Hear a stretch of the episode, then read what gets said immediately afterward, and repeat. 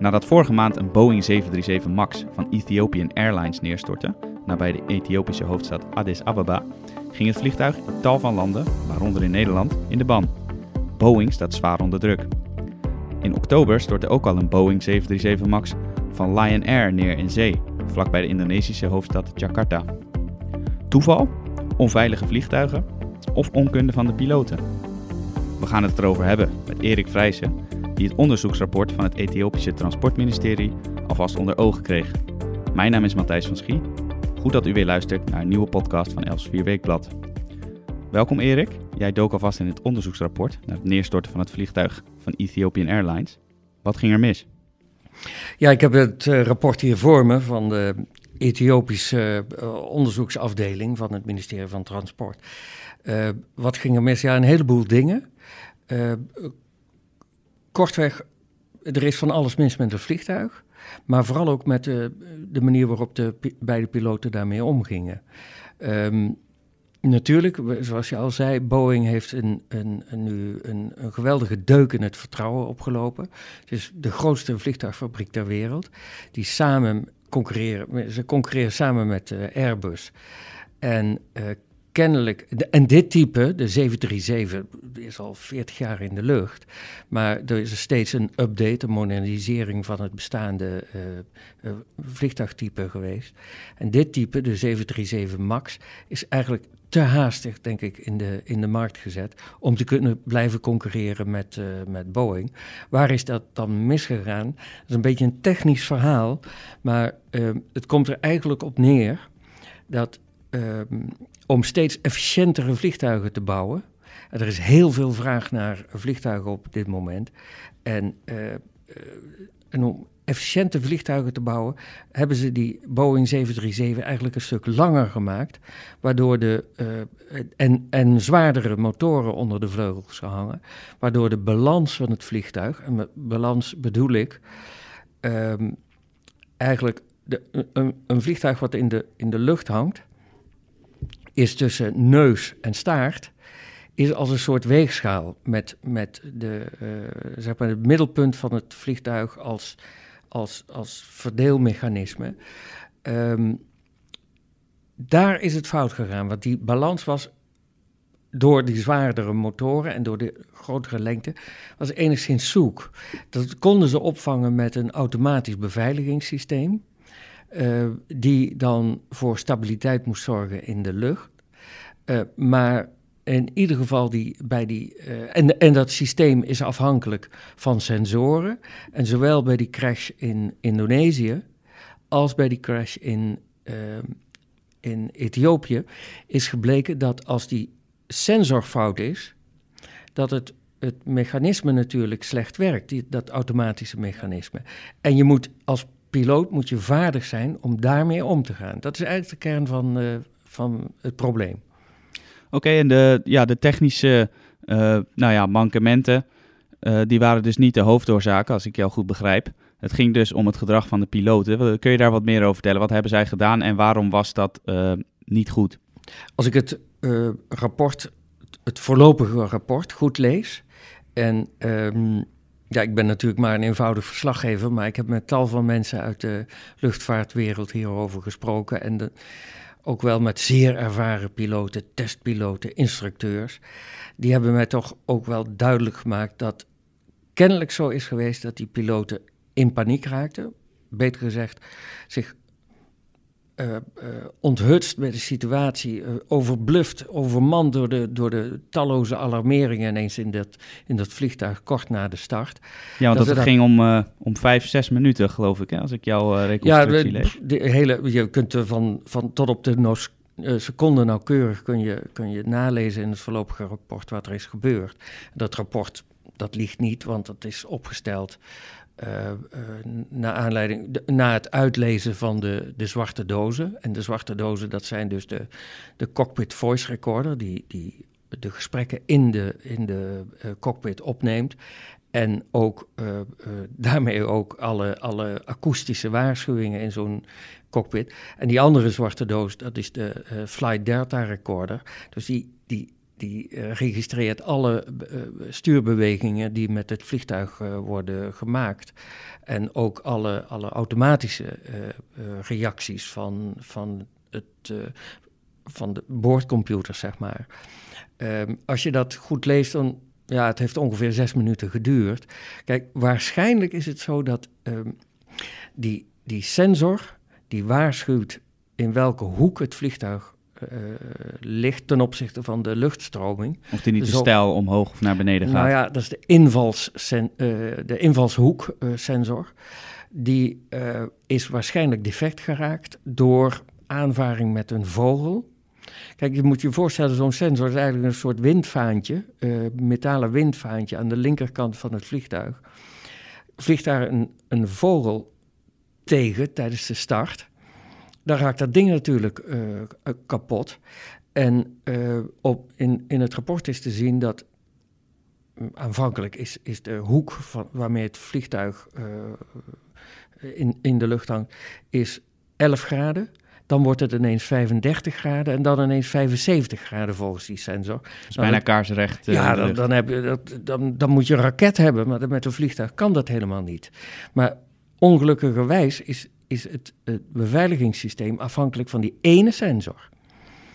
Dat is overigens anders dan bij Airbus, want daar is het systeem ongeveer hetzelfde systeem gebaseerd op drie sensoren. Die vliegers worden ook niet gewaarschuwd als er mogelijk iets mis is met die ene sensor. En dat gaat Boeing nu al verbeteren, dat hebben ze al toegezegd. Want het ging dus maar om één sensor. Is dat niet al eigenlijk veel te risicovol als het hele systeem afhankelijk is van één sensor? Dat is uh, op zich riskant. Uh, in, de, in de luchtvaart is altijd het principe van de zogenoemde redundancy. Hè? De, de, een, een extra systeem als, als backup, zeg maar. Um, maar dat heb je wel degelijk. Ja, wat, waar het fout is gegaan met deze vlucht, is op het moment dat die dat die vliegers allerlei, sensor, uh, allerlei uh, waarschuwingen krijgen van het systeem. Dan raken ze kennelijk een beetje de kluts kwijt. En dan beginnen ze te experimenteren. En no, alle, alle uh, ervaren vliegers zeggen van ja, op zo'n moment moet je eigenlijk alle systemen uitzetten en alleen terugkeren naar, naar de, de, je basisvaardigheden van het vliegen. Je let op je automatische horizon. En, en uh, sorry, je let op je, je horizon en je let op je uh, snelheid en op je motorvermogen. En zij hadden eigenlijk overal aandacht voor, behalve voor die drie belangrijke dingen. Want wat er gebeurde is, ze namen geen gas terug. Ze lieten per abuis hun motoren op vol vermogen uh, draaien, alsof ze nog steeds in, bezig waren met loskomen van de, van de landingsbaan. En het, het gevolg was onder andere dat het vliegtuig een snelheid bereikte ver boven waarop het is ontworpen. Dus ze zaten normaal op, op een hoogte van, van, van 400 voet, zaten zij al op 340 voet. En, uh, 340 uh, knopen, dat is zeg maar een snelheid van, van 600 uh, kilometer ongeveer. Daarna gingen ze nog overheen, over wat de limiet is. Normaal is 250 knopen. En, en, uiteindelijk vlogen ze met een snelheid van meer dan 900 km per uur. En daarmee zijn ze uiteindelijk ook de grond ingeboord. Ja, met een flinke krater tot Ja, ze gingen naar de rand, gingen ze het wrak zoeken en die helikopterpiloten die, die konden niks zien. Die keken in de grond en hier moet hij ergens liggen. En uiteindelijk zagen ze een krater. Het toestel is dus met zulke enorme snelheid naar beneden uh, gedoken dat er een krater ontstond van, van 10 meter diep. Ja, nou dat is uh, behoorlijk schokkend. Wat zegt dit nou over de opleiding van die piloten? Want zij zijn dus duidelijk niet in staat gebleken om de basisvaardigheden toe te passen op het moment dat dat het hardst nodig was. Is dat uh, puur afhankelijk van de persoon of zegt dat ook iets over een opleiding, denk jij? Nou ja, dat moet allemaal nog blijken. Kijk, wat we hebben is nu het voorlopige rapport. Uh, er komt een onderzoek en ergens volgend jaar of zo heb je dan een definitief onderzoek. Kijk, en, en pas dan kun je zeg maar conclusies trekken. Um, er zijn wel een aantal voorbeelden geweest van, van uh, foutmeldingen in, in cockpits, waar uh, vliegers dan niet goed mee omgaan. Uh, deze Ethiopische crash, de crash in, in, bij die Lion Air in Indonesië. Dat toestel is na, ik meen, 12 minuten de Javazee ingedoken. Um, bij de landing van de Turkish Airlines 737 een aantal jaar geleden hier op Schiphol is ook iets misgegaan naar aanleiding van een foute hoogtemeter.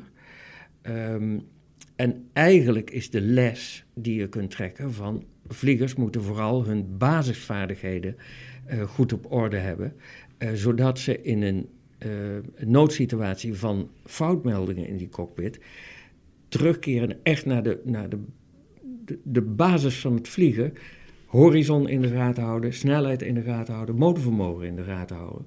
In plaats van te worden afgeleid door allerlei automatische systemen, automatische waarschuwingen, noem maar op.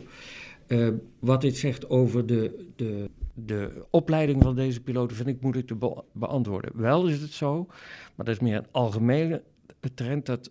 Kijk, in veel landen groeit de luchtvaart zo snel dat er zo'n wereldwijd een tekort aan, aan uh, vliegers is ontstaan, dat je kunt afvragen of iedereen wel heel goed is opgeleid. In ieder geval, er is uh, uh, ja, de, de, de opleidingen worden onder druk gezet om snel jonge piloten af te leveren. In dit geval was de, de gezagvoerder 29 jaar, de co-piloot 25 jaar. De co-piloot kwam, populair gezegd, net van school. hij had overigens wel dat bulletin van, de, van wat Boeing heeft doen uitgaan na het ongeluk in Indonesië eigenlijk wel goed tussen zijn oren, want hij heeft dingen gedaan op basis van waarschuwing eh, die Boeing toen heeft laten uitgaan. Maar eigenlijk was hij daar te ijverig mee. Hij was bezig om het, het, het automatische, de automatische controle, stabilisatiesystemen, om die te compenseren. Maar hij deed dat op een verkeerde manier. Hij deed het bijvoorbeeld als alle. als er nog kleppen eh, op de vleugels uitstaan, dan werkt je automatische piloot niet meer. En hij schakelde de, ze schakelde juist de automatische piloot in, omdat ze kennelijk in de veronderstelling waren, dan, daarmee schakelen we ook dat beveiligingssysteem uit. Het kon niet werken op deze manier.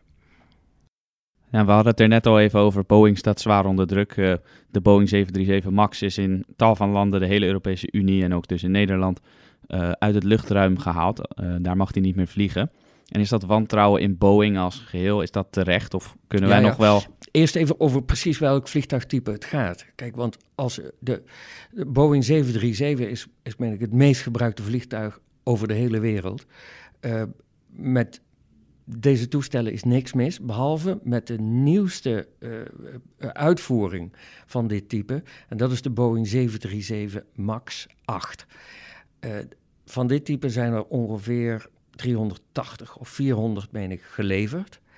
Daarvan zijn er dus twee neergestort. En dat is statistisch gezien ontzettend veel. Dus uh, niemand die in een Boeing stapt, uh, of een Boeing 737 stapt, stapt, hoeft zich ongerust te maken. Er wordt alleen maar veilig gevlogen en dit is een voorzorgsmaatregel.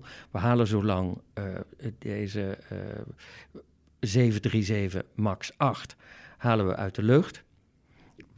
En we houden hem aan de grond, omdat we elk minimaal risico willen, willen vermijden. Dus dit vertrouwen in Boeing heeft een, een, een knauw gekregen, omdat uh, dit toch eigenlijk wel wijst op een zekere haast waarmee het toestel in, in de, uh, op de markt werd gebracht, namelijk door dit beveiligingssysteem afhankelijk te maken van slechts één sensor in plaats van tenminste twee. Want het gekke is, aan de andere kant van die cockpit zit ook zo'n sensor, maar die wordt dan niet op die, op die, automaten aan, automatische beveiliging aange, aangekoppeld. Dat wijst op haast. Um, het, vertrouwen is ook wel gedeukt, omdat, uh, kijk, vliegtuigbouwers uh, zijn eigenlijk net aannemers die zeggen van, nou ja, zoveel kost het. En dan denk je, nou, dat valt mee. Maar dan komt nog het meerwerk. En daar verdienen ze dan weer extra veel op. In dit geval kon je bijvoorbeeld ook in de, in de schermpjes een, een, een waarschuwing laten zien. Als de ene uh, sensor met zijn metingen afweek van de andere. Dan moest je dan extra voor betalen. En Ethiopië had er dus kennelijk voor gekozen om dat niet te doen.